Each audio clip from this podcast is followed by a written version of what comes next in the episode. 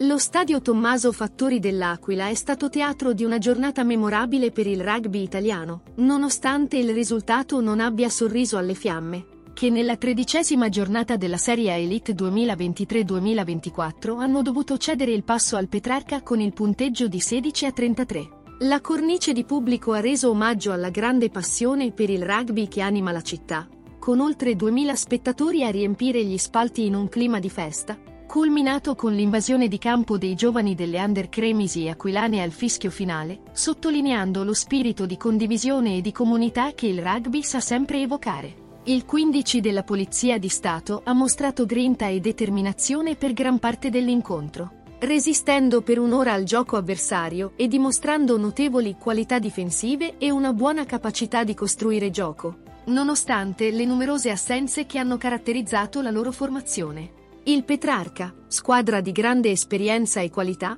ha saputo sfruttare al meglio i propri cambi, facendo valere la propria superiorità nella fase finale dell'incontro e portando a casa una vittoria meritata, seppur combattuta. La partita è stata arricchita dalla presenza di ben quattro aquilani doc in campo con la maglia delle fiamme, a dimostrazione dell'intenso legame che unisce la squadra alla città. Ugo Donofrio, Stefano Iovenitti, Filippo Di Marco e Andrea Angelone, insieme all'allenatore Andrea Castellani, hanno portato in campo il cuore e l'anima dell'Aquila. Il match si è acceso sin dai primi minuti, con le fiamme che sono partite forte, segnando una meta per mano di Michael Mba, su assist di Carlo Canna, che non ha mancato di trasformare, portando il punteggio sul 7-0. La reazione del Petrarca non si è fatta attendere, con una serie di offensive che hanno portato prima alla meta di Casolari e poi, con un'azione confusa ma efficace, a ribaltare il punteggio prima dell'intervallo. Il secondo tempo ha visto un continuo capovolgere di situazioni,